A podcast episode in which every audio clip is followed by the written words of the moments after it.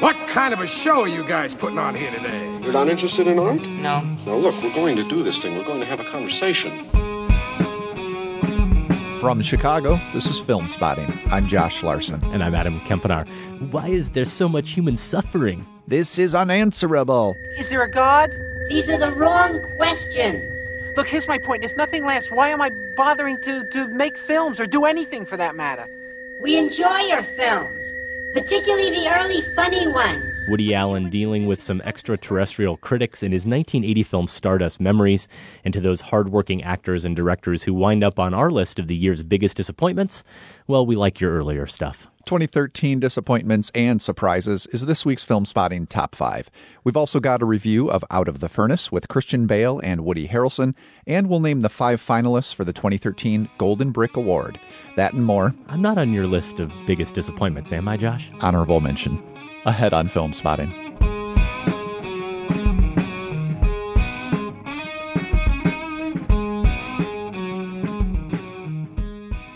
This episode of Filmspotting is brought to you by Squarespace, the all in one platform that makes it fast and easy to create your own professional website, portfolio, or online store. For a free trial and 10% off, go to squarespace.com and use offer code FILM12. And stay tuned later in the show when we announce the three winners of our recent Squarespace promotion.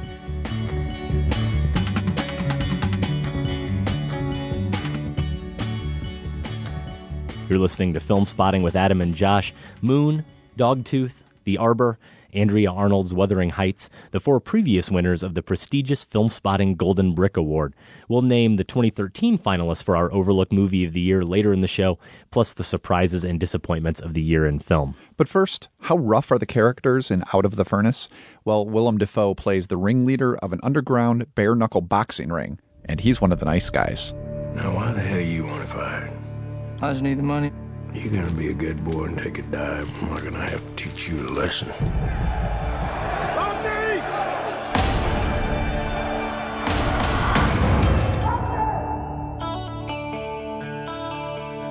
They haven't been able to find your brother.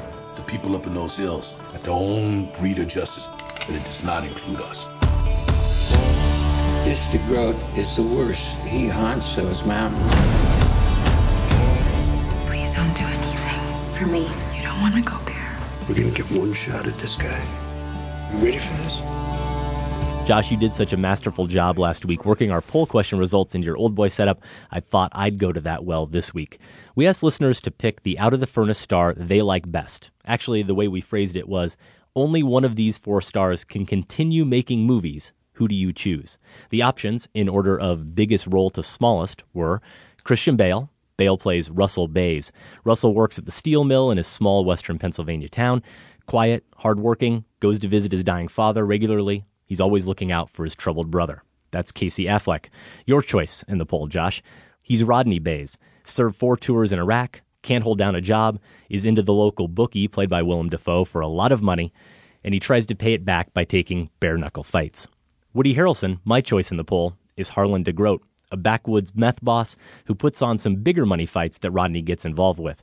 He might actually have more screen time than Affleck and might be the scariest character Harrelson has ever portrayed, which is saying something. Finally, there's Forest Whitaker, the local sheriff, who Bales Russell develops a personal conflict with involving his girlfriend, played by Zoe Saldana. On our last show, I correctly predicted that the two choices you were deciding between, Josh, Whitaker and Affleck, would finish at the bottom, which is how it came out. Whitaker in last place, 10%, Casey Affleck better at 21%, while Bale would beat out my guy Woody, which he did. Harrelson came in with 25% of the vote, but Christian Bale was there at the top with 44%. I rehash all of this not to illustrate just how amazingly perceptive I am when it comes to knowing our audience or to belabor how bizarre your tastes well, are. wait a minute. Okay, now. that's exactly why I did it. you predicted Affleck would be in last place. No, I predicted all four. That was I the predicted direction. all four. Are you sure about that? I am positive. Actually, I'm not positive, hmm. but I'm pretty sure I literally laid out the four picks. We'll go to the tape to review I it. think we have to. I also did it to help pinpoint what element or elements perhaps resonated with you the most.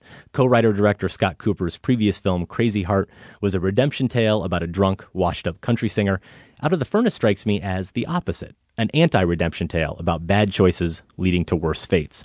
Set appropriately, bleakly, in 2008, as the U.S. economy is tanking and soldiers like Rodney are shipping off to Iraq and Afghanistan. It's not big on plot, it's not big on spectacle, it is big on character.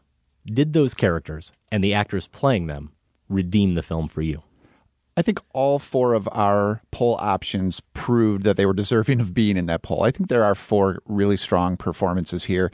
And it's interesting because Affleck, yeah, uh, my my pick, it's another one of these performances that if you didn't already come to the film liking him a lot from seeing him in supporting parts before, you would say, as I've continually said, wow, that guy needs a really good starring role. Yeah, and I would still say that. Yeah, yeah, you would, this. right. And but he's in a supporting part, so I think mm-hmm. you know he does what the part asks of him really well. Bale. Solid in the way that he's always been solid, I feel.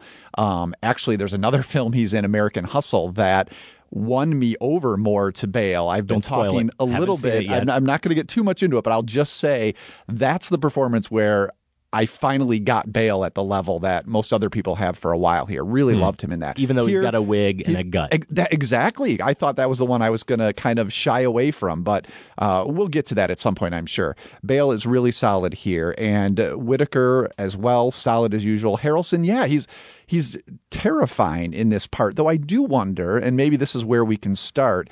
Do you think the opening scene, which is of Harrelson's character at a drive-in theater with a woman, they're supposedly on a date, but it goes bad really quickly, pretty much sets up what a horrible person and violent person and unpredictable person he is. Did you get the sense that that was added later because it it seems so separate in terms of what the main narrative is about that almost as if they felt like we've really got to pump this guy up to build this legend yeah. so that he hovers over the rest of the film, or maybe because the rest of the film wasn't strong enough. I, I wondered about that afterwards. Well, I don't know about strong enough, but I actually really liked that choice. And no, I felt like probably Scott Cooper had that in mind all along. I think that's exactly what he's doing is he's trying to not only introduce a sense of foreboding that obviously it foreshadows a lot of what is to come. But he does have that character hanging over now, based on that really harrowing first scene, hanging over everything that follows. So you know he's going to come back into play. And when he does appear on screen,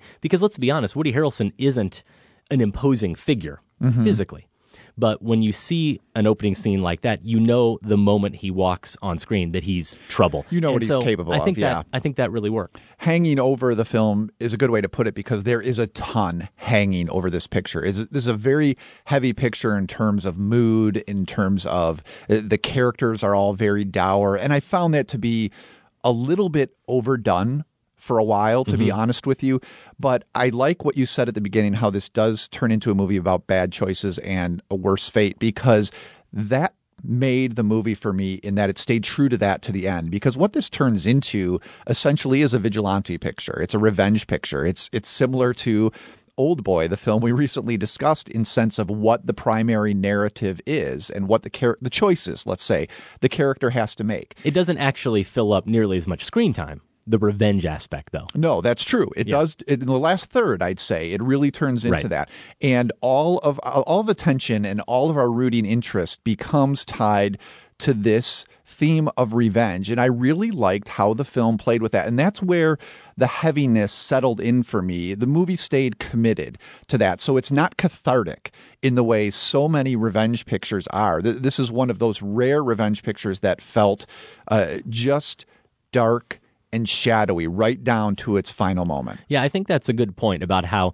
revenge often does provide catharsis. And that's why those movies are kind of dealing from both sides of the deck right where you do often feel like they're they're judging revenge and they're saying these characters are making really bad moral choices but they are at the same time often fueling that fire and we as an audience are sort of getting off on that and there's none of that pleasure here whatsoever. And I don't think there is a cathartic moment that comes out of that. I would say that I think the cast probably is what mostly saved this movie for me, even though I'm probably stopping just short of recommending it. It did always hold my interest. I was invested in the characters, their lives, their arcs, but in the 24 hours since I've seen it, it really hasn't settled with me very well. And I think mainly it's because of, even though it may have been with the right tone that we wanted it to have based on everything that preceded it. I thought the ending was unsatisfying. I think there was a reach for poignancy with a misguided final shot by Cooper that Mm, we yeah. can't really get into. I think that using violence to reconcile everything, even if it doesn't reconcile things neatly and is appropriate for the subject matter, that didn't sit well with me. And I do think there's some unnecessary vagueness on Cooper's part at the end where he's doing what I love a good director to do. He's not teeing it up for us. He's not trying to be overly obvious, but I do think in not spelling a couple things out, he actually does leave the door open for too many interpretations that don't help the film. Ultimately. In that final shot in particular? in the final shot in particular, Yeah. but but leading up to that, in particular, I'm thinking of the impact or non-impact that another character has at the end of the Mm, film. Someone okay. who is watching Yeah. the big violent scene play out. I think there's some confusion there that really didn't need to be there. See, I like the uneasiness of that element of not knowing what a character again because we've seen it go so many different ways before that I like that unpredictability. Yeah. But I'm with you on the final shot. And actually, when I was sitting in the theater watching the movie, it was deeply unsatisfying. It was almost distracting. It almost took me out of what I had just appreciated a few Mhm. seconds before because I, I thought, where are we now? In time, in space? Exactly. But the more I thought about it, and I would agree, the movie has not sat with me. I mean, we're seeing so many pictures this time of year, and it is one that will easily kind of drift by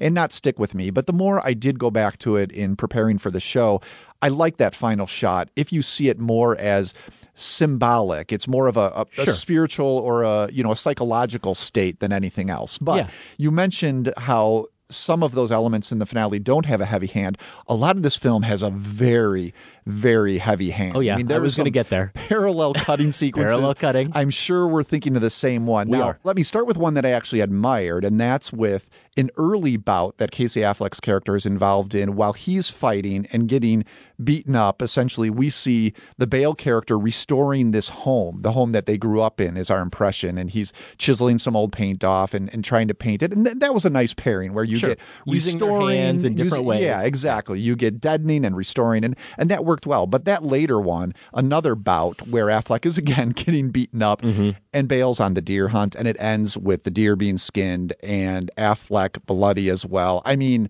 that's that that sort of thing just does take me out of a movie. John, you back here? Oh, I'm sorry. Should I come back later? or- No, it's okay. We're finishing up. Your mom teach you to barge in like that? You got a problem with me? I got a problem with everybody.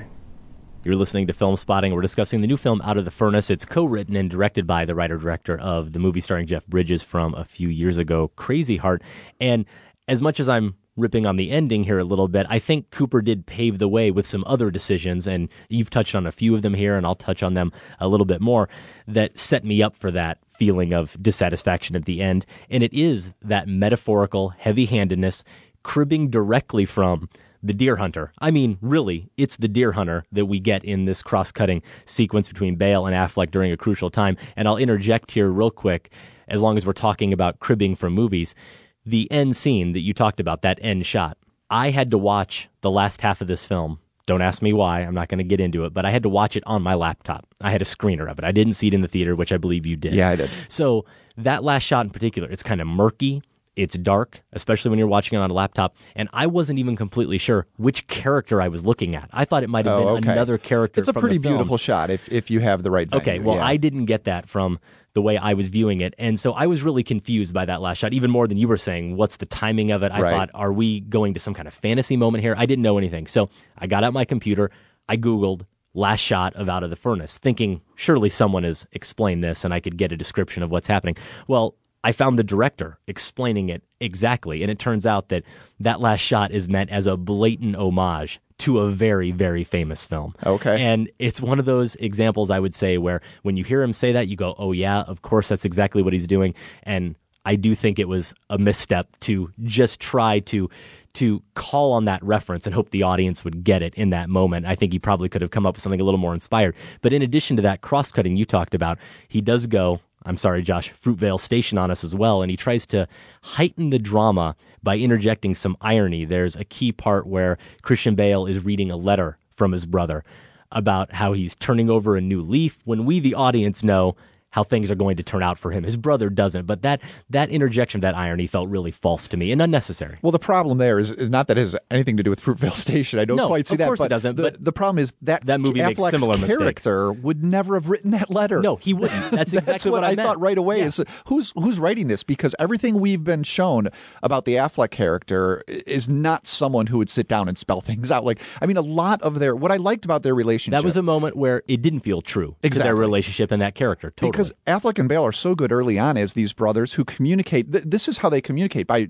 punching each other or, you know, fake punching or revving their car engines. I like that little touch where they say maybe five to 10 words to each other in a conversation. But then when they both leave, they kind of do these paired revving of their car engines. And you figure that as much as being communicated there between them as anything else. So, so they spend a lot of time on this relationship and the letter moment is not true to that at all. It isn't. But I do think that what you're touching on there with the way they communicate, the way all these characters communicate, that gets back to the performances as well. It's there in the writing, it's there in the direction, but the way they communicate with each other is what did hold my interest throughout this entire movie because I believe at one point Casey Affleck gets very loud. There's a scene where he gets right up in Christian Bale's face and really expresses himself. Mm-hmm. And that's I think maybe the only moment in the entire movie where a character raises his voice. Hmm. And it sort of makes sense because he is the misfit, of course. He's the character who doesn't really make sense in this world and feels like a misfit. All of these characters, and we should add Sam Shepard is in here as well, and he's, you know, one of the all-time great grizzled screen actors.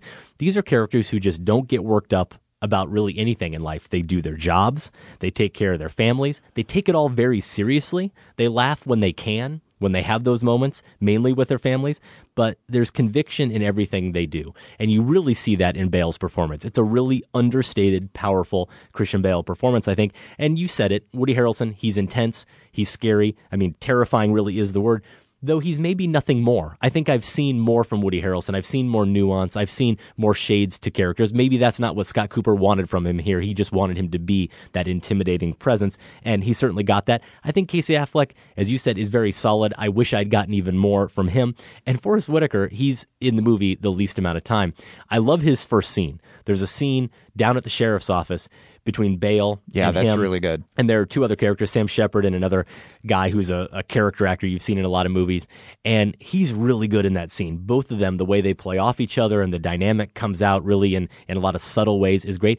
Is it just me though? Every other time Whitaker appeared on screen, it's like he tried to put on some affectation to his voice. He's doing he something got- weird with his yeah, voice. he got more guttural Yes. and he got more low. They all are. They It's- are. It's a very But low growling it. group, and Yeah. I, I don't know why that was. It was never a group distracting, though. decision. Well, that was the first time for me it was distracting was Forest Whitaker basically every scene after that first performance. So I don't know if there was some kind of change made or maybe my ears just got more sensitive, but he actually did start to distract me every mm-hmm. time he opened his mouth, unfortunately. And I love Forest Whitaker. I think he's he's a really good actor. But I'll give Scott Cooper a lot of praise for this.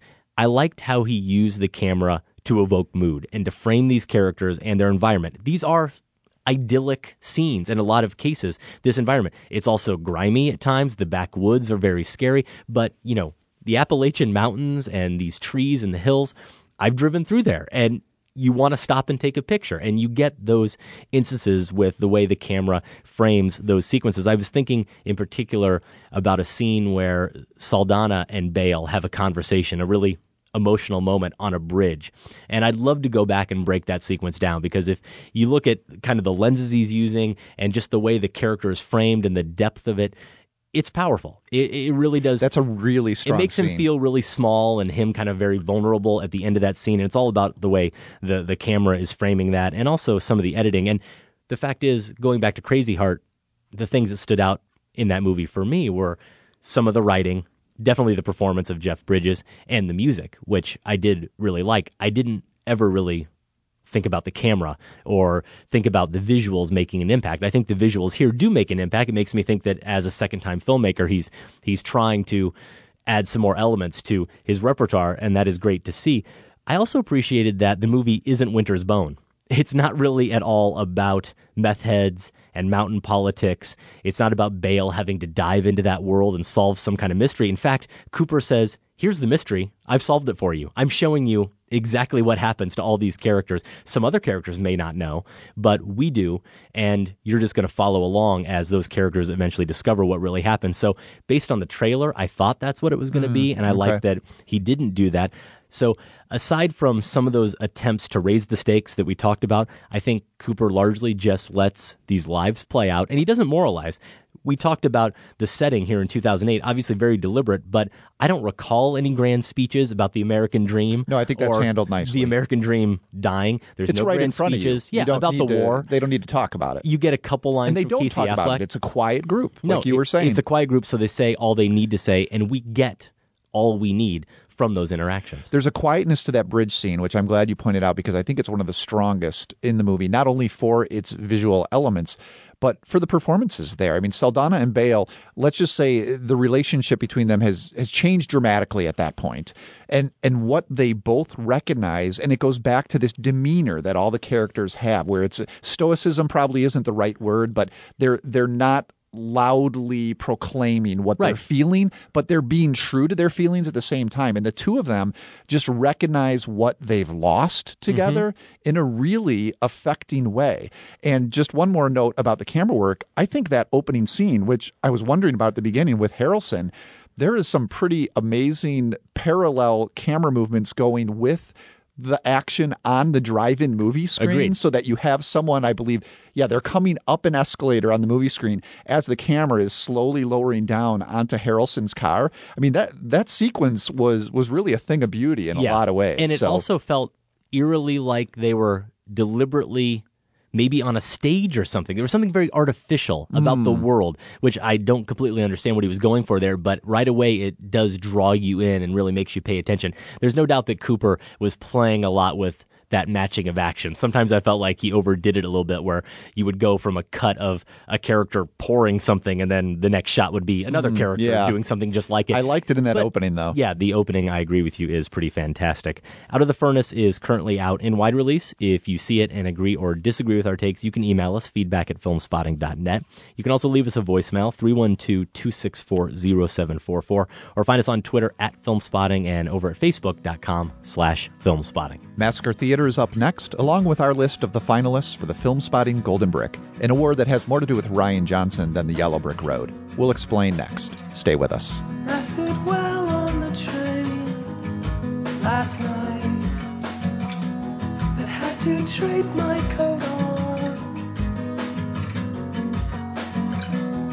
It's so cold here, and just like it's raining cats and dogs.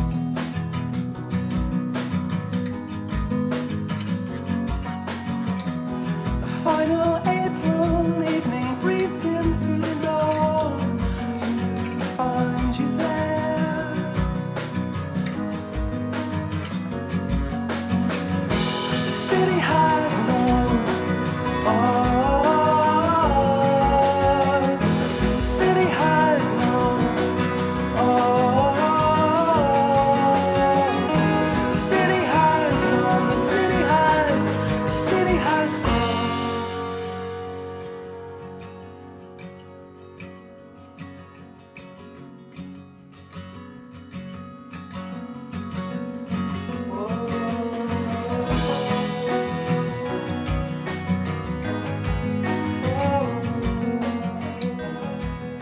Brief interruption here, everyone, to remind you that this episode of Filmspotting is brought to you by Squarespace, the all in one platform that makes it fast and easy to create your own professional website, portfolio, or online store.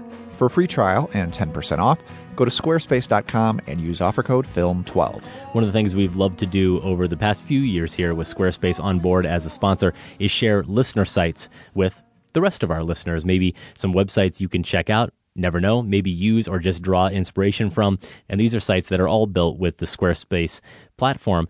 We want to thank our listeners the past couple weeks for tweeting a link to your new or existing Squarespace website with the hashtag Film Squarespace.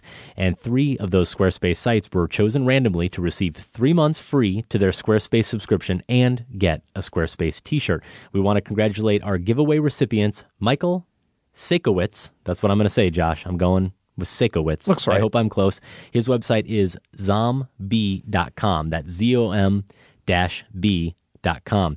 Olivia Notter, her website, Olivia Notter, N O T T R dot com. And finally, I know Fernando's been a longtime listener, Fernando Martinez, and his website is fernandomartinezfilm.com. Squarespace is incredibly easy to use, but if you do want some help, they have an amazing support team that works 24 hours a day and 7 days a week. It starts at just $8 a month, and that includes a free domain name if you sign up for one year. Every design on Squarespace automatically includes a unique mobile experience that matches the overall style of your website. So your content is going to look great on every device every time. And we will link to those three listener sites, the three winners there, if you want to check them out in the show notes at filmspotting.net. You can start a trial on Squarespace without a credit card. You just begin building your website. And if you do decide to sign up, make sure to use the offer code FILM12 to get 10% off and to show your support for filmspotting. Squarespace, everything you need to create an exceptional website. And how I wish to belong to you. Collected all here in boxes and bags, directions where to go. Okay, what do we want to play for rec today? Wiffle ball, dude. Okay. Oh man, we're always playing that stupid game. Because you always suck at it until you get good at it. Maybe we can stop playing it. Watch your mouth, bro. Both of you, cut it out. Any other suggestions? yes, Sammy? Can we play big and small?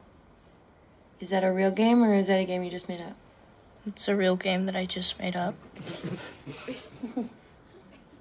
Okay. Well, maybe you can explain that to me later.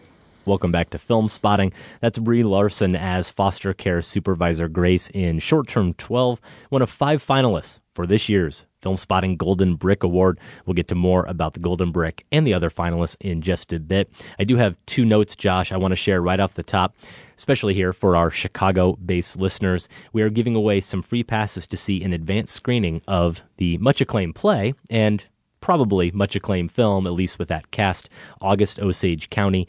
It is opening here in Chicago on December 25th, but on Tuesday, December 17th, there is an advance free screening. We have passes for that. You can enter now by going to filmspotting.net. It's right there in the top stories section. And also there in the top stories, we are promoting the Film Spotting Wrap Party. That's right, The it's official. 2013 Wrap Party that is happening January 11th at Mayne Stage. You can get tickets again at filmspotting.net or maynestage.com. That's M A Y N E. This is our second end of year show. We did it last year with Michael Phillips. He'll be back this year. I have secured Michael. Abraham Levitan, who provided the music last was time. great. He was great. He's going to provide some musical interludes this year as well. And we're going to reflect on 2013, which we're going to do later in the show as well. I'm expecting it to be a fun time, and we hope to see many of you there. At this point, that is less than a month away, just under a month away. So Thanks. Yeah. Thanks for Start reminding me. getting of that. nervous. Let's get to Massacre Theater. we perform a scene, you get a chance at winning a prize. Last time, Adam and I massacred this scene. Let me explain you. When I was in prison, second time, uh, no, tell a lie, third stretch. Yeah, third, third. There was this screw what really had it in for me, and that geezer was top of my list. Two years after I got sprung, I sees him in Olive Park. He's sitting on a bench feeding bloody pigeons. There was no one about. I could have gone up behind him and snapped his neck. Wallop. But I left him. I could have nobbled him, but I didn't. Because what I thought I wanted wasn't what I wanted. What I thought I was thinking about was something else. I didn't give a toss. It didn't matter, see? This berk on the bench wasn't worth my time. It meant sod all in the end, because you've got to make a choice. When to do something and when to let it go. When it matters and when it don't. Bide your time. That's what prison teaches you, if nothing else. Bide your time and everything becomes clear, and you can act accordingly. There's one thing I don't understand. The thing I don't understand is every mother word you're saying.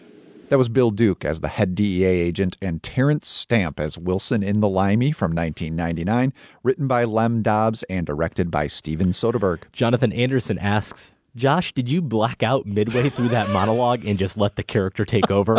that was intense.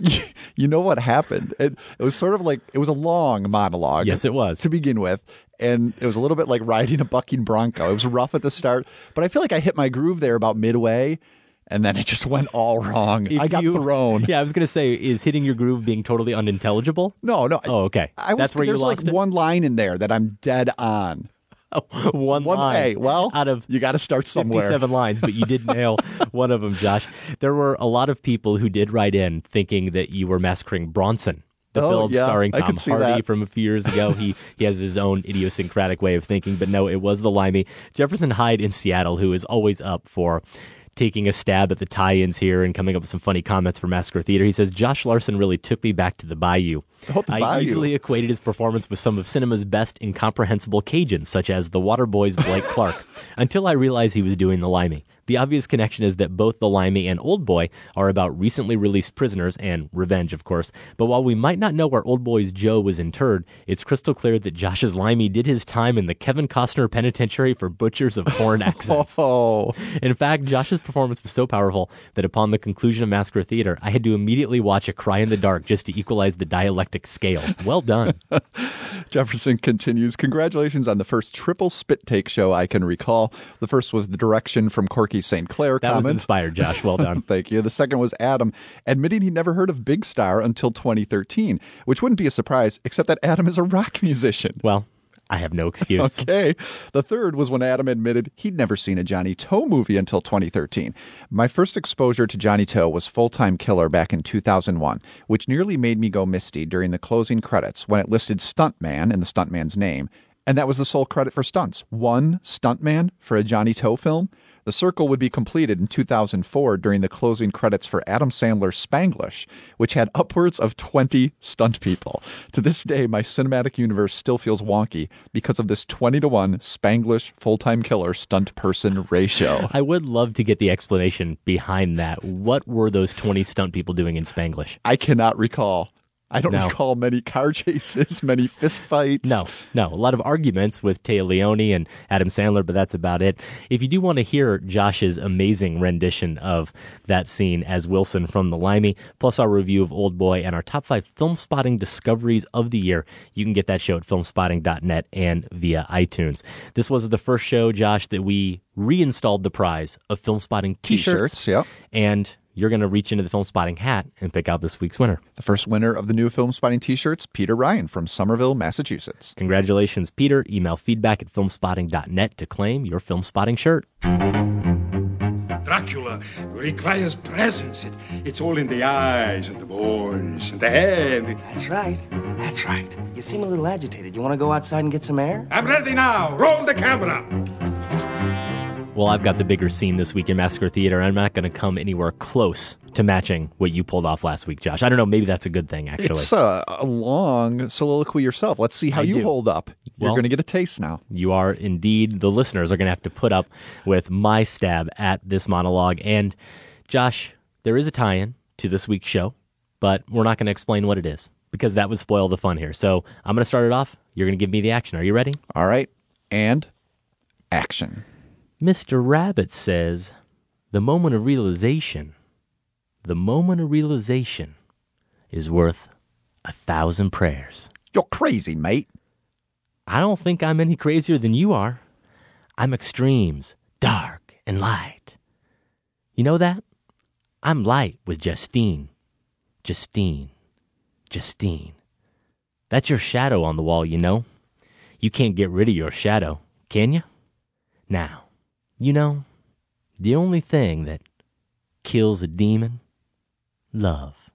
That's why I know Justine's my salvation. She was teaching me how to love.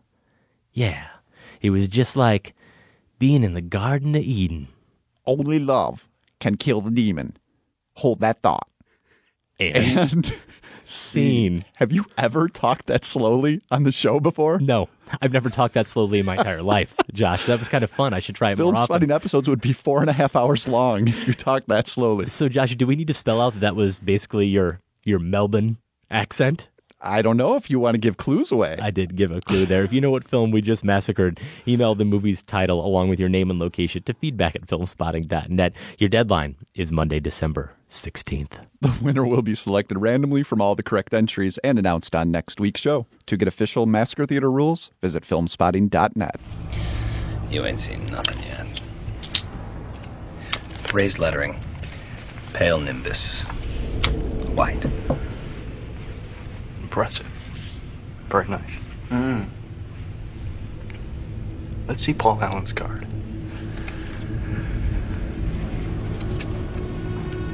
Look at that subtle off-white coloring. The tasteful thickness of it. Oh my god. It even has a watermark. We go back to Christian Bale, one of the stars of Out of the Furnace, there as Patrick Bateman in Mary Harron's American Psycho from 2000. For many of us, our first proper introduction to Christian Bale, of course, the adult Christian Bale. We know there are some Newsies fans out there. There was also that Spielberg movie, Empire of the Sun. Empire yeah, of the Sun. There you go. Given Out of the Furnace's subject matter, it's appropriate that we did set four of the film stars against each other in our Filmspotting deathmatch poll question last week. I shared those results in the review segment of the show, but Forest Whitaker was at the bottom, then Casey Affleck, Woody Harrelson in second place, Christian Bale in first place with 44%, being that he is the biggest star of the bunch and is very well known and very well regarded for the Batman movies. That certainly wasn't a shock. We got some comments from our listeners, Josh, including this from Eddie Bolton in Dublin, Ireland. He says, The reason for my pick of Christian Bale is simple. His underrated performances throughout the Dark Knight trilogy brought back a character I idolized as a child. His portrayal of Bruce Wayne made me again invest in a character I had lost to campiness and toy merchandise. His partnership with Christopher Nolan has included possibly Nolan's best offering to date in The Prestige, and any future collaboration is something you couldn't possibly deprive us of. Not forgetting his upcoming Terrence Malick and David O. Russell features, Christian Bale is a tour de force that Casey Affleck could only hope to be. Oh, there's no need to knock Casey Affleck. He I made mean, a really on. compelling case. You know, he, as I said in the review, Bale is really good with David O. Russell in American Hustle. I'm assuming that's the picture he's referring to. Probably so. Yeah, that one did start to win me over. Greetings from Split, Croatia. My name is Zvonimir. He says he won't enter a last name. I imagine the first name will be butchered due to Filmspotting tradition. Naturally. Probably appropriate. I'm reading it then. Wanted to voice my support for Mr. Woody Harrelson. Why? Well, Bale is and probably will be remembered as Batman. Forest W. was in Bloodsport with Van Damme. How isn't that haunting him? Affleck, who? Woody is too unique and should by default win. First comment ever, I'm pretty sure, from Croatia. Thank you for that. Tim Evans in London says, My gut told me to go with Woody Harrelson since he's got by far the best and most diverse career here and is one of America's most underrated actors. However, outside of his current collaborations with Oren Moverman, I'm not sure how many greats he has left in him, whilst Affleck is just starting to blossom and push his range, and I'm interested in watching that develop over the next decade or so. And before we close out with Eleanor's comments, that really was the angle a lot of people took in voting for Affleck. They were thinking about the way we phrased the question. If you're saying, who has the most potential, which we kind of were asking, if you were just basing it on performances up to this point, you might vote differently. But like Wasn't you, who had the best career. Yeah, you want to see where they're going with their career, and Affleck intrigues you more, and also intrigues Eleanor in Portland, Oregon. I just voted in your Out of the Furnace death match and wanted to explain why Casey Affleck got my vote. All four men have done fantastic work, and all four men have fantastic work still ahead of them, but I feel like Casey Affleck is still coiled up with unrealized potential. There's a great performance lurking within that we've only caught glimpses of so far. Films like Gerry, The Assassination of Jesse James by the coward Robert Ford, and The Killer Inside Me have all revealed aspects of what he is capable of, but I really feel like his great performance, the one that's going to blow everyone away and put him in the top tier of American actors, is still to come. And I vote to keep him around to see it. Eleanor also says, I want to put in a plug for both of us to catch up with Museum Hours. That's a movie that's been on my watch list for some time. just time. what we need. Another movie I know. we're pressured to try to fit in. I really may try to get it in though. If I can find a copy of it, I'm not sure how available it is before we do record our top 10 films of the year show. And I'm with Eleanor on most of what she said. I really like Casey Affleck as an actor, but in particular, I'm a big fan of his performance in The Killer Inside Me, the Michael Winterbottom film. I think that's Affleck's best performance. That's his best? And he is a lead in that movie. So do you think he's given his best? Like do you do you feel like I do in some of the listeners that there might be another level yet? no, or I do think you feel like we've level. seen it? I think it's the material, it's the Yeah. role, and I do think he does just need to further mature probably as an actor, but all the raw materials are certainly there.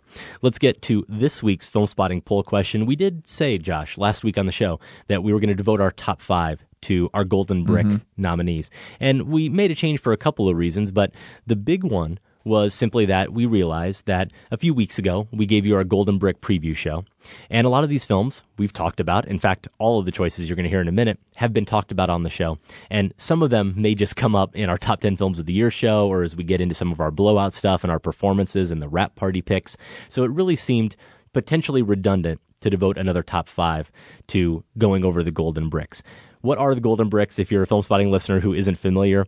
Well, we do try to recognize basically our favorite overlooked movie of the year. And by overlook, we simply mean non mainstream, not necessarily a ton of buzz about the movie, but other criteria we consider. We like to give the award to a young, or emerging filmmaker. We also especially like to consider movies that are formally inventive or at least taking some risk. There's some creativity on the screen there. And this year we sort of isolated it down to five movies that also met these other three criteria. They all got full reviews on the show, as I said. Both of us like them. Mm-hmm. These aren't just picks that one of us got behind. And listeners, as we usually do consider for the Golden Brick, listeners told us these are movies that they largely saw because of us. And those the two of those, the full review that it got on the show and the fact that we both liked it, that's not something you can really control necessarily because No. of schedules and obviously how we respond. But it was nice that it did work out that way this year. Absolutely. So we have five Golden Brick nominees for you. You guys certainly get a say in picking the winner here, which we will announce at our Filmspotting wrap party on January 11th here in Chicago, the live show. The first Golden Brick nominee, Josh, is. The Act of Killing from director Joshua Oppenheimer. And this, boy, talk about formerly inventive. This is really the mind boggling documentary about 60s era Indonesian death squad leaders who Oppenheimer interviews today. And part of the structure is they recreate mm-hmm. what they committed in the past. Now, if you haven't seen The Act of Killing and it was hard to get a viewing of throughout the year, it's going to be available for purchase. Unfortunately, not until January, January 14th. Yeah, just after the wrap party there. Our second nominee is Beyond the Hills. This is the Romanian film from director Cristian Mungiu. He is the director who gave us Four Months, Three Weeks, and Two Days. This is a movie about two friends who grew up in the same orphanage and they come into conflict when one of them finds refuge in a convent. Unfortunately, this is another one listeners are going to have a hard time seeing. There's no scheduled release date for a DVD or streaming, but those two central female performances are really something in that film. And talk about movies that end with a great ending and great closing shots. We really were fans of Beyond the Hills. Our third film comes from a familiar director, actually, David Gordon Green, but it's a return to form for him after some of the broader comedies he did. That was this year's Prince Avalanche. It starred Paul Rudd and Emile Hirsch as two guys from the city who spend the summer of 1988 doing highway repair work And I think they're in Texas. Does that sound right? Yeah. Somewhere in Texas. This one is available on digital rental services, and if you have a Netflix DVD subscription, you're able to find it there too. So I will admit, it only just now occurred to me that David Gordon Green doesn't fit our criteria at all as a young or emerging filmmaker. But again, they're more guidelines than set rules. They are what help us make some of these choices. And that was a movie, as you said, a return to form, we felt like, and a movie that took us both, I think, a little bit by surprise as much as we appreciate his earlier films. There's a lot that could have gone wrong with Prince Avalanche, but it really is a movie with a lot of rewards. Well, as you're talking about too, it strikes me that it is formally inventive compared to just about all of his films. That's true. It doesn't have that Malick like dreaminess No. that his early stuff does. It's certainly not like the comedy. So so yeah, I think it's worthy of this list. Our fourth nominee is Short Term 12. It's directed by Destin Cretton. It stars Brie Larson. As we said at the top here of this segment, she plays a supervisor at a foster care facility who is looking after her teen charges and at the same time trying to reckon with her own troubled past. This is another one that is available for purchase not until January 14th. And there is some good love out there for this movie. I'm figuring that there are a lot of Filmspotting listeners who probably saw this one come up quite a bit on other movie review podcasts they listen to or other movie review sites they visit. And I wouldn't be surprised if it makes quite a few top 10 lists here at the end of the year. Nevertheless, a movie that flew under the radar a little bit and one we wanted to support here with our Golden Brick candidates. And that brings us to our fifth and final nominee. Which is another documentary. It's Stories We Tell from director Sarah Polley. This is Polley's uh, third feature, but this one takes a look at her family and her own origins. It really deals with the identity of her biological father, something she discovers in the process of making the film. And it's very formally inventive in the fact that she recreates some of the events from before her life, even with her parents, and restages those. So, a lot going on here in how she plays with documentary Mhm. form. Stories we tell you can get through digital rental as well. And there are DVDs at Netflix and also at Redbox. So I did want to throw in here, and I think you have one as well, Josh. One of my regrets from the Golden Bricks, and I felt better about it when I thought we had five emerging filmmakers. Now I feel less good about this pick because that was really the reason why I left out this film and this filmmaker, Drinking Buddies. I've mentioned it a couple times. Chicago shot film stars Anna Kendrick. Olivia Wilde, my guy Jake Johnson. Some really good performances in it. This one is way under the radar. I don't know that you could call it real formally daring, but certainly Joe Swanberg has his own style, and I think this is his best film I've seen from him by far. I do consider at this point, while he maybe isn't a big known Steven Spielberg type filmmaker, an A-list director, if you will. Swanberg is pretty established. Oh and yeah, so it's a me, familiar name. Didn't quite make the cut. Yeah, the one I would have liked to have seen on here is From Up on Poppy Hill, the animated feature from Goro Miyazaki. That's Hayao Miyazaki's son, and it's a really delicate coming of age story about a teen girl in 1964 Yokohama.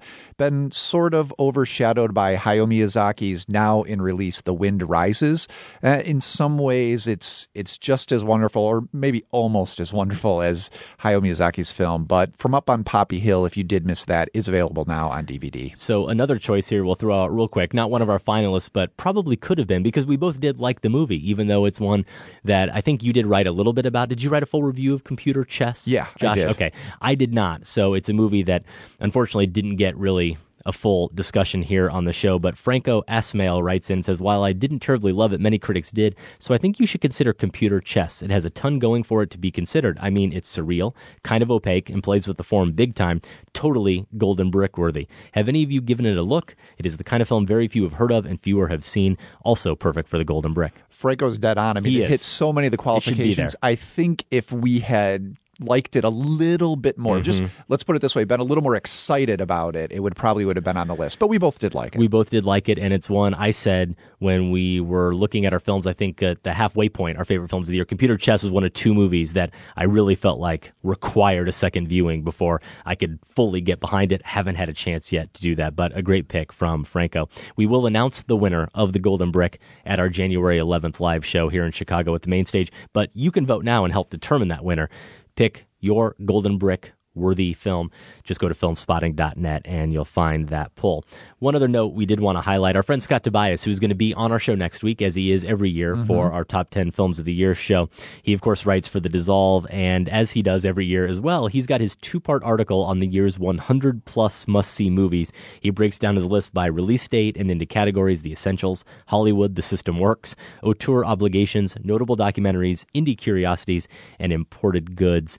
And this can be found on Letterboxd. You can also read Scott's list over at The Dissolve. We'll link to both in our show notes at filmspotting.net. And I'm not going to confess on air how many of the films from that seen? 100 I haven't seen. Did you go to Letterboxd and see your percentage? I, I just like, I don't know a percentage, but I do like the fact that it, it takes two parts for Scott to feel, make us feel so guilty. Right. I mean, this is an epic, guilt inducing piece he's written, but you know, it always happens this time of year. I don't know what number I would have to see where I'd feel like, okay, I did my due diligence. You always feel like there's so much you should have caught up on. Well, I don't know what my number would be either, but I'd say it'd be about 40 higher than where I'm at. 40 than where 40. you're at.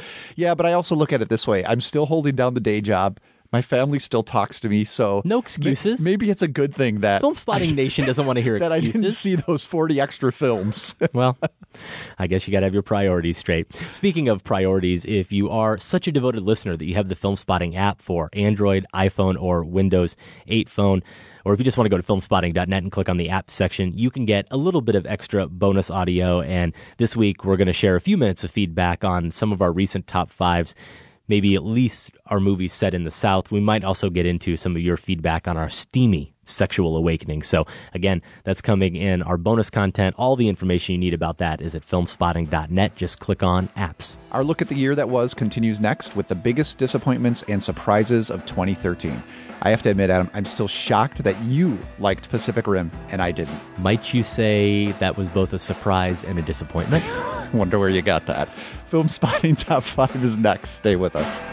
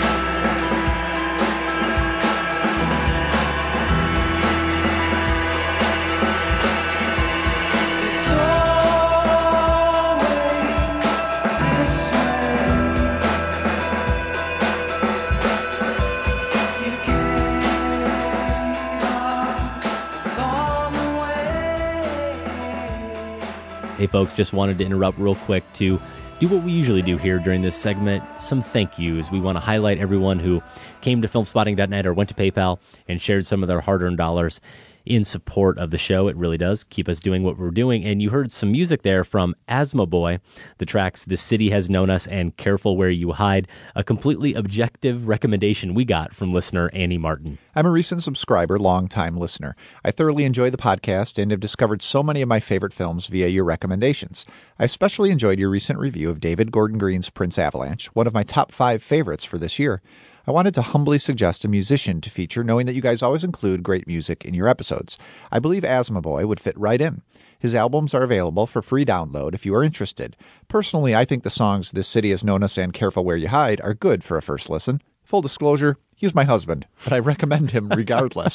so there we'll it is. have some full disclosure as well. Annie, there in Redmond, Washington, is also a $10 a month subscriber. And I don't know that that's ever happened. She's new this week. I don't know that anyone has ever bought their way into Filmspotting payola going? Yeah, Is that exactly. what's going That's on what it is. But you know what? Honestly, Annie sent us that recommendation. I forwarded it to Sam, who is our resident music guru, Mhm. our producer, and he really dug it. And he said, You should give it a listen, see what you think. I listened to it. I really dug it. So it honestly didn't matter if Annie donated or not. We would have played It's on the Asthmaboy this week. And we do feature very regularly listener musician picks. So if you have a featured artist out there, whether you are related to them, brother, sister, niece, nephew, husband, whatever the case may be, we'll take that recommendation. We will consider it. Can't guarantee we're going to play it, but we will consider it. We also got a $10 a month donation from Aaron Teachman in Washington, D.C. To all the lovely people who put this fantastic podcast together, I discovered Filmspotting when some very interesting tidbits from your live event ended up in my Twitter feed. Sam's work there as well.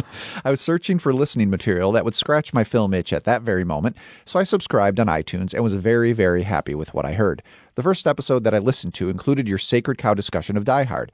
I was delighted to hear two such learned gentlemen saying every positive You can't thing. even say that with a straight face. sorry about Die Hard that I'd been thinking myself for ages. I poked around that Pantheon thing and my heart stopped. Amidst all of the classics and art films I expected, I discovered two of my all time favorite flicks Out of Sight and Midnight Run. I felt right at home. I'm still having one problem with the show, though, and that is figuring out which team I'm on. On the one hand, I think that The Bourne Ultimatum is not only one of the finest action films ever made, it's also one of the most astute and timely political thrillers I've ever seen. On the other hand, I think Argo is an overrated, if tidily made, bit of old fashioned Hollywood ethnocentrism. I guess it will take a bit more listening for me to figure all of that out. To that end, I will happily pony up and pay the dealer.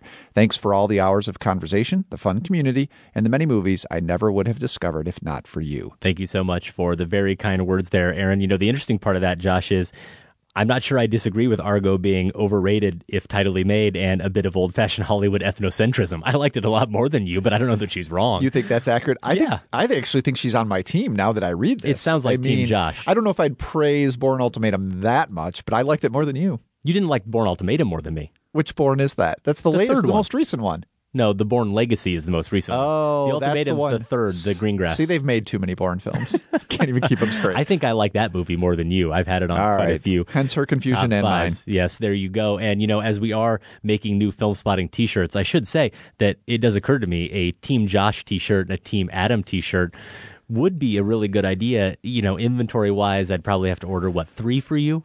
Yeah, that, that sounds Josh? about right, but that's all right. Debbie, your wife, will take one. One for each of the Wendy's kids. out there, your friend, she'll take one. Yeah. So Yeah, let's try that. Let's see how that goes. I like it. Send us your picks. Actually, don't please. I, I I don't need the the distraction, but I do like the idea of a Team Josh and Team Adam T-shirt. Josh, we also sometimes get buck a show donations. Mhm. People who give us a dollar for every week of the year, whether we do a new show or not that year. It's very kind. That fifty-two dollar donation. Well, maybe because of the holidays, people really in the giving mood. We have two two dollar a show Wow. donations. Robert in Toronto, Ontario, and Amy Sullivan in Germantown, Maryland. She's got a long one here, but some great comments, and I think worth sharing. Dear Adam and Josh, it's time. After four years, it's time I make our relationship official. I started listening to Filmspotting four years ago when you were starting your new Hollywood marathon, and I had just started reading Pictures at a Revolution. It was fate. Since then, I've gone back and have listened to, sometimes more than once, all 469 episodes. Wow. What I've enjoyed the I'm most. sorry. well, beside the genius that is Josh's Massacre Theater performances or the nicknames back in the day, is the conversation. So often, movie reviewers are really movie recappers, which is always disappointing. I appreciate that Filmspotting has always been about having an opinion about a film and then hashing it out, breaking it down, and trying to understand what it all means. Some of the most refreshing reviews have been about films you've both liked, and we're trying to figure out why. You take your discussions seriously, but never too seriously. You seem to be having a great deal of fun, and you have respect for the other's opinions. That's rare these days. One day I will own a t shirt that says, I hear what you're saying, but you're completely wrong. Well, I'll just say here really quickly that I really appreciate Amy's comments, of course, but also she pretty much describes exactly the show we hope we're putting on. Whether or not we succeed every week, that's exactly what we are trying to accomplish. Amy does continue to say, until then, I have my Filmspotting t shirt to keep me warm. Anyway, my point, and I do have one, it's time to donate. So I'm giving $104 for 2014. A buck a show for me, and a buck a show for my movie date, that Anna B. You can find her on Twitter. She's the Josh to my Adam, and we've been each other's movie date since we saw the Swedish version of The Girl with the Dragon Tattoo in 2009. She's the one who gave me pictures at a revolution. See? Fate. Each year in December, we get together for a long night of movie top fives. Clearly, you inspire us. In December 2010, we saw a Michael Fassbender movie at the AFI Silver Spring and sat in the lobby afterwards going over our top fives for so long, they finally had to ask us to leave so they could lock up. we hadn't even noticed. I've been to the AFI Silver Spring with Filmspotting listeners recently, actually. Back in the summer, I saw 20 Feet from Stardom, that documentary from 2013 at that great theater. Each year, it's one of my favorite nights of the year, and it was inspired by you.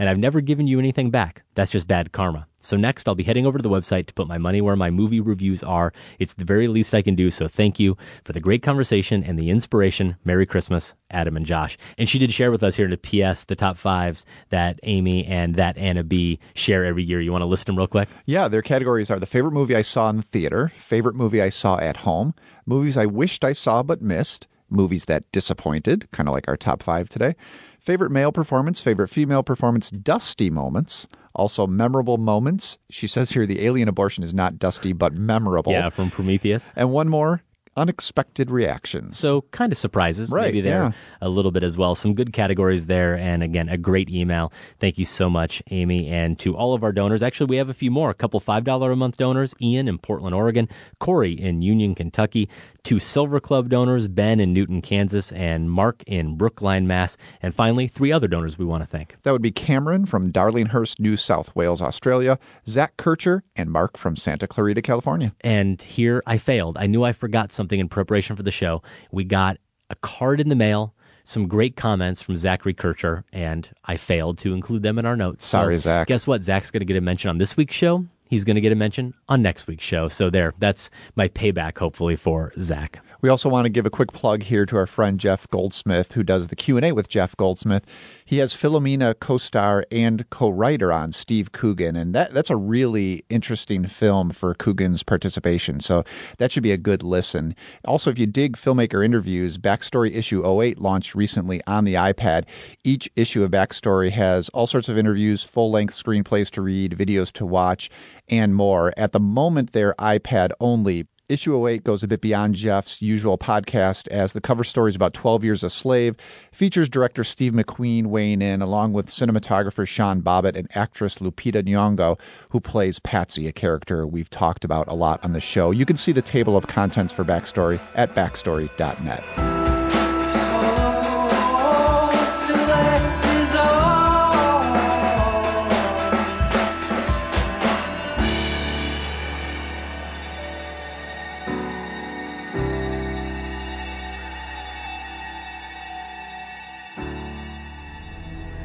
You didn't call the police?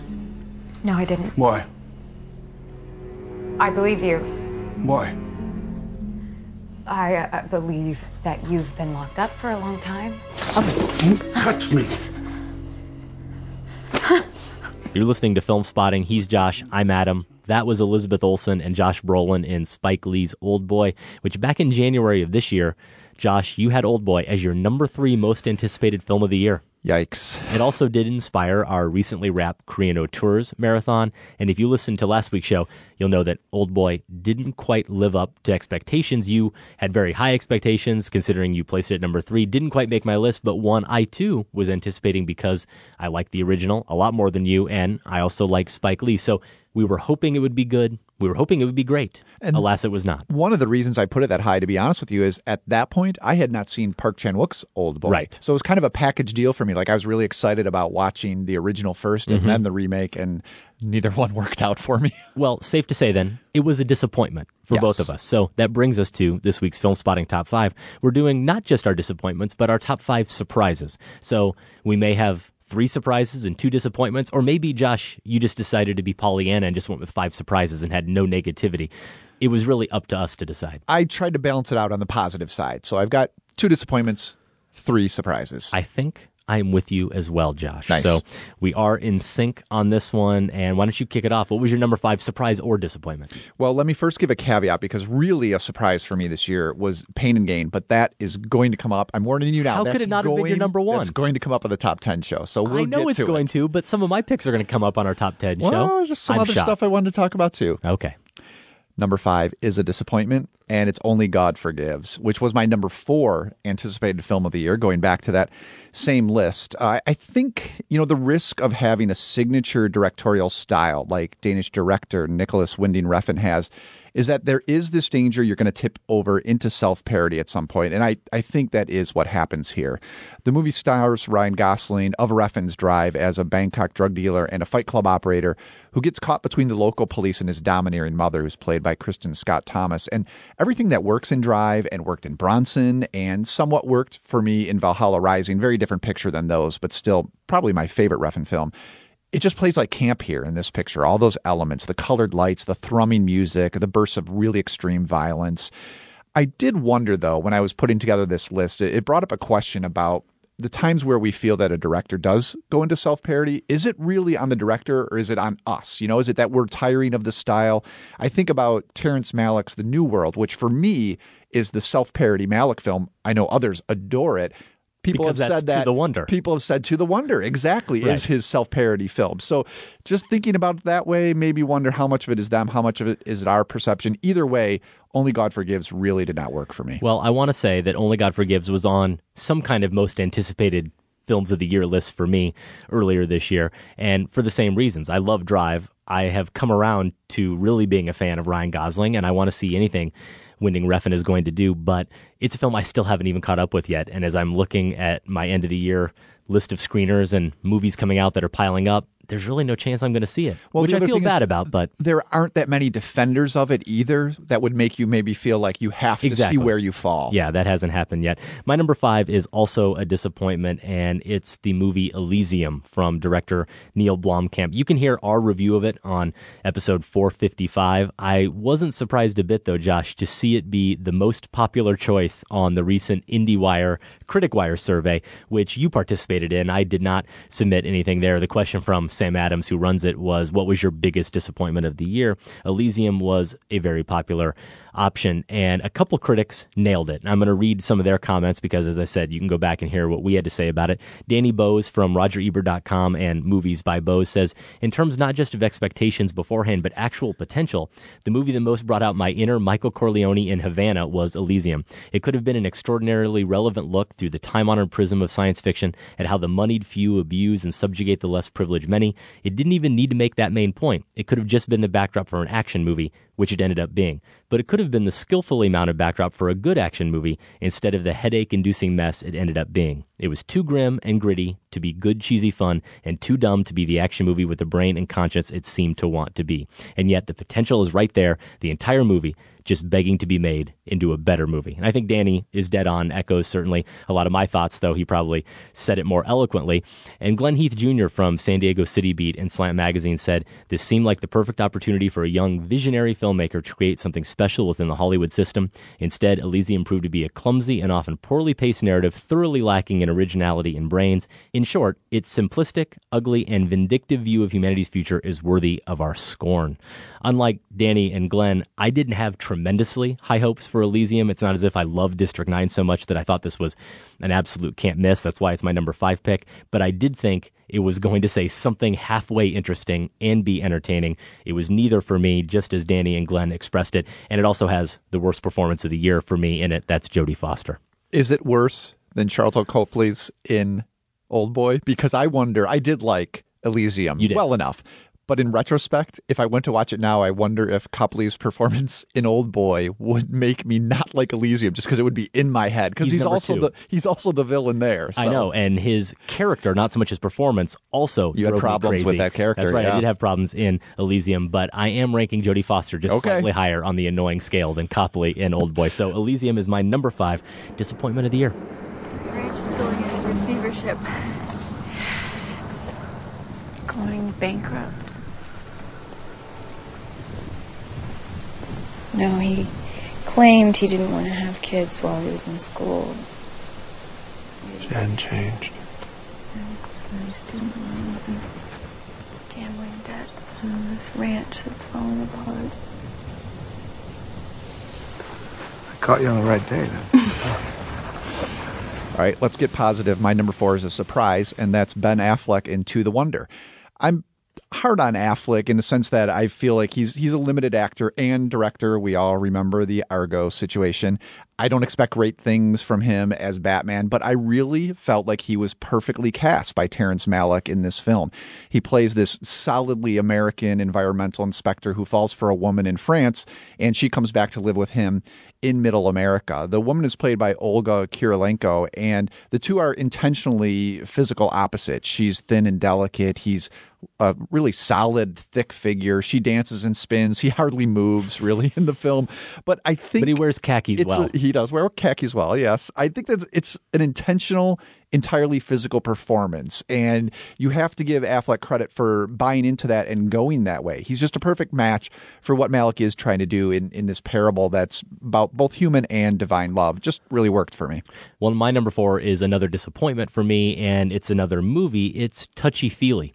This is a movie that stars Rosemarie DeWitt from Rachel Getting Married fame and other movies that I'm a fan of. Ellen Page from Juno fame is one of the stars, and it's directed by and written by Lynn Shelton, who did Your Sister's Sister last year with Rosemarie DeWitt, and she is the director, of course, of one of my all-time favorite movies, frankly, at least in Filmspotting history, Hump Day. And it also has such a provocative setup in addition to those participants. It's about a massage therapist that DeWitt plays who basically starts to have problems doing her job when she develops this aversion to bodily contact. That is going to be a problem when it's your job to put your hands on people and all of a sudden she starts to feel repelled by that. So I like that setup. I was really fascinated by where it would go. It's a movie we didn't review on the show, but I did write about it briefly on Letterboxd and I expressed there my shock at how I didn't swoon for the first time for a Lynn Shelton movie. And I also noted that DeWitt, she's a great actress and she's really good in it. We had about this time that poll question on filmspotting.net about which actress most should be in a Woody Allen comedy. And Rosemarie DeWitt was not one of the options, but I really think after seeing Touchy Feely, she probably should be. Chesney asked me to move in with him. Are you serious? Yeah. Last night in front of my family at dinner. Wow. Yeah. Wow. What the no F, joke. right? That's. Did you? Are you? You're. Yeah. Oh, I mean, thank uh, I don't know. Yes. Good. No, I'm kind of flipping out about it. Well, of course you are. You wouldn't be you if you didn't flip out about it. It's great. It's fine. It's normal. It's normal. Really? Yes. So she's very good. There are other performers who are good. But what really bothered me, I guess it's kind of like what we were saying about Elysium in terms of having that great setup and not following through. That core of this movie, human connection via physical, via tactile means, not just intellectual connection with someone. I wondered how many of us really ever do get our hands dirty, literally get our hands dirty in that way day to day.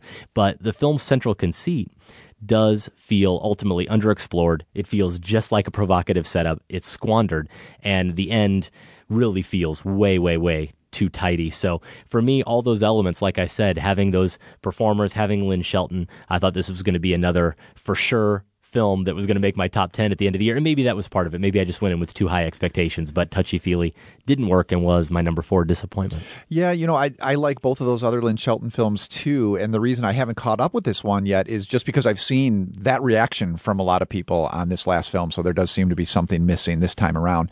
My number three is a surprise, and it's Andrew Dice Clay in Blue Jasmine. Oh, good pick. In our review, we talked a lot about him. Yeah. Um, and we also talked about the unevenness. I mean, Michael Phillips was on for that review, and uh, all three of us, nobody really went for that picture. Uh, it stars Cate Blanchett as a disgraced socialite trying to start a new life by moving in with her middle class sister. And Blanchett is just full tragedy in the film. Other parts have broad comedy, but hitting the sweet spot, the tragicomic sweet spot, was Andrew Dice Clay. He plays the sister's ex husband, Augie. But your ass, But what if you tell him and it causes trouble? Or maybe a divorce? But if you don't say anything, it could have been a passing thing. He never knows. He lives on happy with his wife.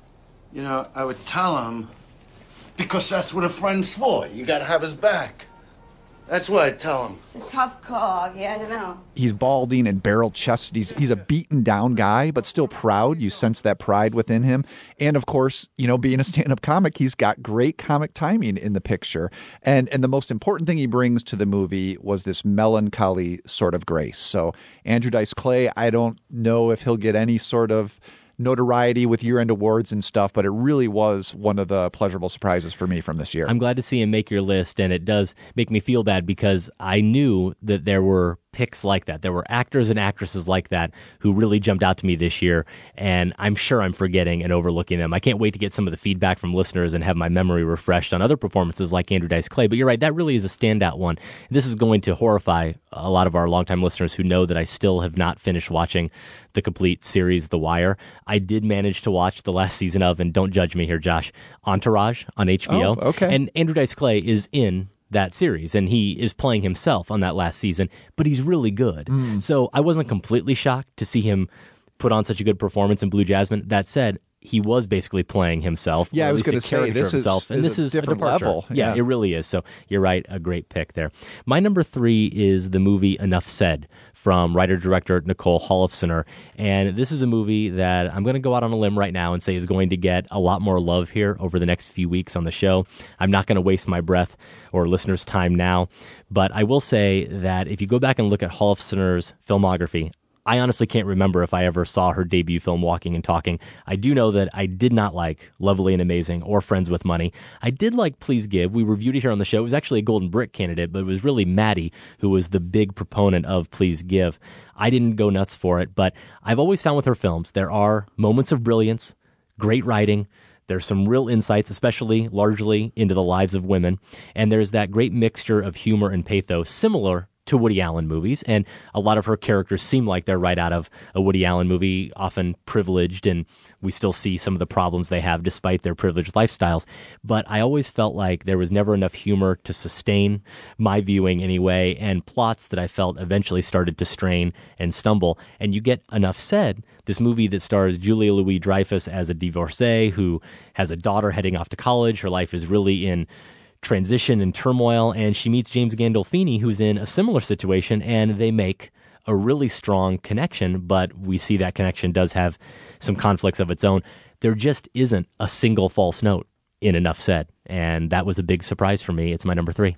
I'm really glad to see that. I'm glad to see all the love that Enough Said is getting because I've been a fan of Holofceners from from the start, really. And um, this is, though, I will say, her best picture for sure.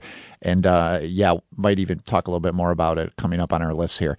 My number two, though, is going back to a disappointment, and it's The Secret Life of Walter Mitty. Um, it was my number one most anticipated movie of the year. Actually, I was probably the only one looking forward to this film, but the narrative did intrigue me. This story of a Life magazine photo editor who has this runaway imagination. I think Ben Stiller is capable of something great. I really do. And I absolutely love the work of the screenwriter involved here, Steve Conrad, who wrote and directed The Promotion. He also wrote the screenplay for the Nicolas Cage film, You're The Weatherman. the leader of the Steve Conrad fan club. I don't know that there's a fan club, but I think you started it in your basement, Josh. Don't lie. you know, really talented guy. And it, just seeing his involvement, I thought, what a combination here. I can't say much because reviews are still under embargo, but I will say that the movie has a serious beard problem, for one thing. And it's actually not just a visual thing, it plays into the theme as well. It's indicative of this lack of self awareness that the movie has overall. And maybe we'll get a chance to get into it a little bit more down the road. I don't think we will because there's really no chance I'm going to fit it in. It just doesn't interest me at all. The trailers actually really drive me crazy. So, Really? Yeah. Yeah, nothing about it grabs my attention. Maybe it just looks a little too whimsical. Josh, you you have the whimsy on your side of the table. Yeah, it, it, it strives for that and does not hit it nearly enough. Well, my number two is another surprise, and it's another one that we're going to discuss more. I don't want to divulge too much at this point. It's a movie that opens Christmas Day, and the movie is Her. The surprise is Scarlett Johansson's performance in Her. I think the last time I really liked Scarlett Johansson in a movie was probably Ghost World. I did like her in Lost in Translation as well, as I recall. I've always felt she's a little bit too self aware on screen. She never truly disappears into a role. Her voice can sometimes be a little bit distracting for me, that, that husky. Sometimes it feels like she's even trying to be more sultry than she needs to be. But mainly it's her mannerisms. Again, just feeling a little bit of falseness in her movements. There's something about her characters that have always driven me a little bit crazy. And here in her, she's completely disembodied. It's just her voice. And I'll just point out for now, Josh, that there's a scene in the movie. It's where we get introduced to her. And she is an operating system that Theodore, the main character played by Joaquin Phoenix, installs to help run his life and really to help kind of be a friend because he's pretty lonely. The entire movie hinges on that scene. We have to believe that they're going to have such a connection that they might just fall in love, like truly in love. And I think that scene is so crucial because that encounter has to be one where she doesn't just sound kind of human or totally human. She has to sound like she's right there in the room with him. Someone who just met him, maybe. They made a connection at a party. They can't wait to get on the phone and talk to each other again. And that's how she sounds within the first 10 seconds of that installation and her introducing herself and Theodore introducing himself to her. She is someone who is truly alive. And you get that not only in that scene, but in every scene as her plays out. So being hard on Scarlett Johansson over the years, this was a revelation for me. Yeah, I, I th- actually think her voice has always been a part of what she brings to the table as an actress, and uh, I th- I think uh, people are too hard on her. Actually, she's given she, she's an actress who has been used poorly. Yeah, often I'll put it that way. So I guess I wouldn't count this as a surprise. It is a very good performance, and it's good to see vocal performances getting recognized as this one is because I've long been a proponent of performances in animated films being eligible for awards and such. Mhm. So if this breaks that wall a little bit, that would be great. All right, my number one surprise of the year is going back to Enough Said. It's not the film itself because I was really anticipating that, but it is Julia Louis Dreyfus's lead performance as Eva. So nice to have met you. You too. Yeah, great. Bye. Bye. Be careful. She has a lot of friends. You think they have threesomes? What? My God, why would you say that? I, I know, but uh, apparently it's what they're doing these days. That's what I heard, Oh my God. right? I'm afraid that window's closed. I've long been a fan of hers. I mean, her work on Seinfeld is brilliant, but her gifts always seemed perfectly suited to the small screen. And, and really, when you think about it, the laugh tracks of sitcoms in particular, her timing is just so impeccable. I mean, she just hits right when she needs to.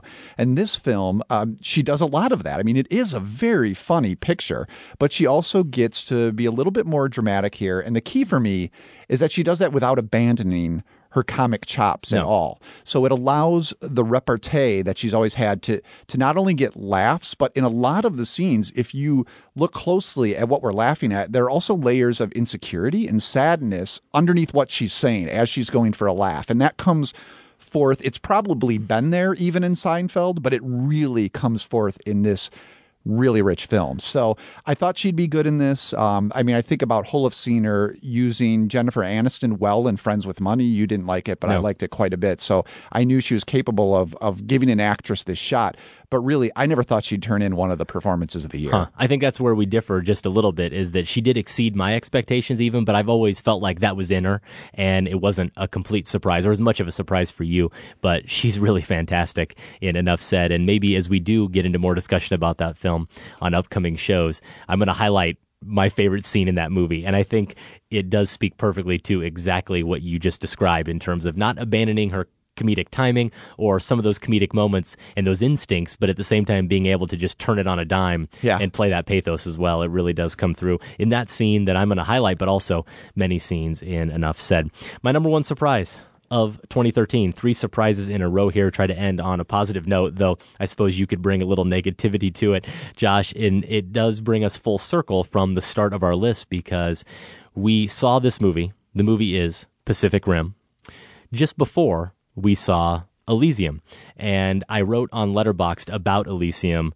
I can't believe the robots versus monsters movie was significantly less dumb than this. So obviously, had a positive reaction to Pacific Rim. You can hear us have a fight about it on episode 453, though a lot tamer than one of the kaiju versus Jaeger battles you see in the movie Pacific Rim. But it was a film for me that completely opposite experience you had, Josh, in terms of the pure visual spectacle.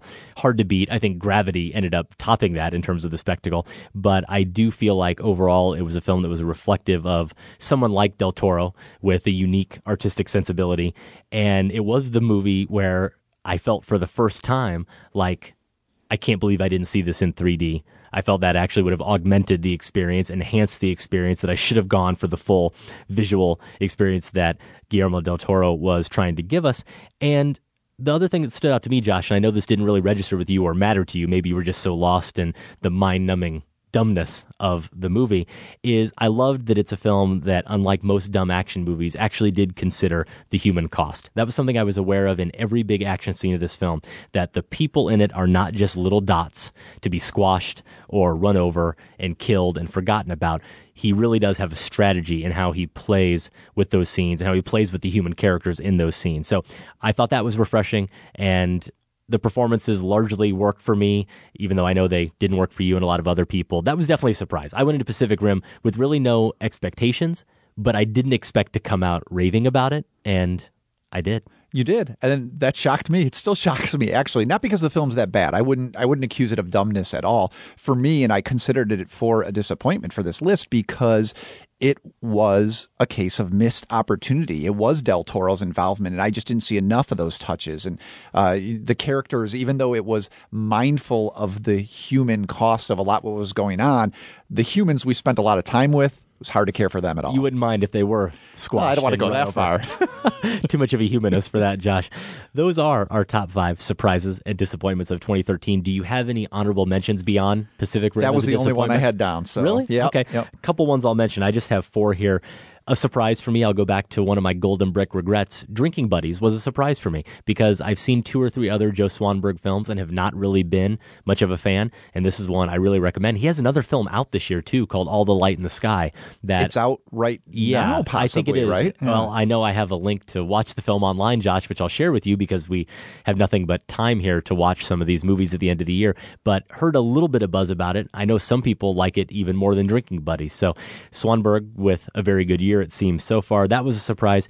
To the Wonder was a disappointment for me from Terrence Malick because I have high expectations for every Terrence Malick film, maybe muted a little bit just because of the lackluster buzz coming out of Cannes, I think it was, and some of the other festivals. Disappointments, we also mentioned Old Boy. And I probably shouldn't even say it because it's just not fair, but I had as my number one most anticipated film of the year, not The Secret Life of Walter Mitty, but The Grand Master Yep. from Wong Kar Wai, uh, starring Tony Leung. And it's a movie I liked, but didn't love nearly as much as I thought I would. It probably didn't meet expectations. It just I didn't would quite say meet that expectations. Yeah. That's what it was. So a little bit of a disappointment, but we also acknowledged during the review that it's one of those films that even if you didn't know 25 minutes had been cut out of it, it's there. It's there for me on the screen. You feel how carved up it seems and how there are elements missing that would really amplify that film and the characters and their stories. And I would love to see that full cut of the movie, which is out there, but just not apparently here in the States. So kind of uh, barely made the honorable mentions list, but the Grandmaster, a little bit of a disappointment.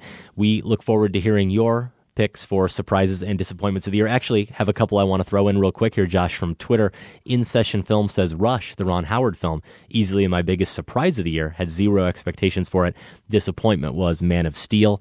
Kim says The Bling Ring from Sofia Coppola was a big disappointment. Oh. And Ben Stevens says, I was very surprised by how much I enjoyed Frances Ha. Felt sure it would irk me.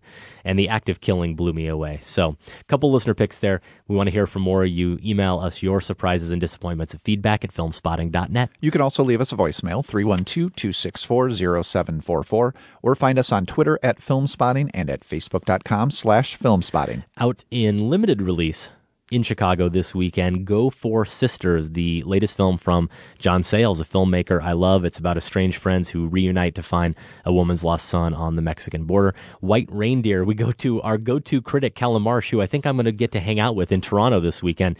He calls it the first great film of the post color wheel age. Well, it's about time. Yeah, I mean, you're right. It's been all of a year. it's taken so long. Out in wide release, The Hobbit, The Desolation of Smog. he said smog. I did. And that's the, the most fun I'll have with that movie, I'm afraid. Saving Mr. Banks, the Disney film about the Disney adaptation of P.L. Travers' Mary Poppins, starring Tom Hanks as Walt Disney and Emma Thompson as Travers. And now I feel just horrible because there I am ripping on the Desolation of Smog again. Haven't seen it, and I know we have one of our longtime listeners associated with that film, and he's just cringing as I rip on Can it. Can I again. try to make up for it Yeah. by saying it's pretty good?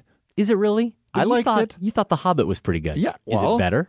Uh, no, it's a, it works on the same level, I would say. Great. Yes. and I don't week- think you should see it at all. Okay. I don't even want to hear your impressions of it. Ouch.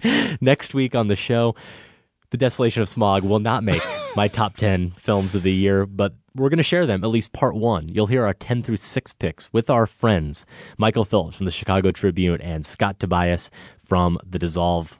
We always look forward to it. I don't look forward to having to prepare for the show. It's my least favorite show to prepare for. Is your list locked down? I do love recording it. What are you talking about?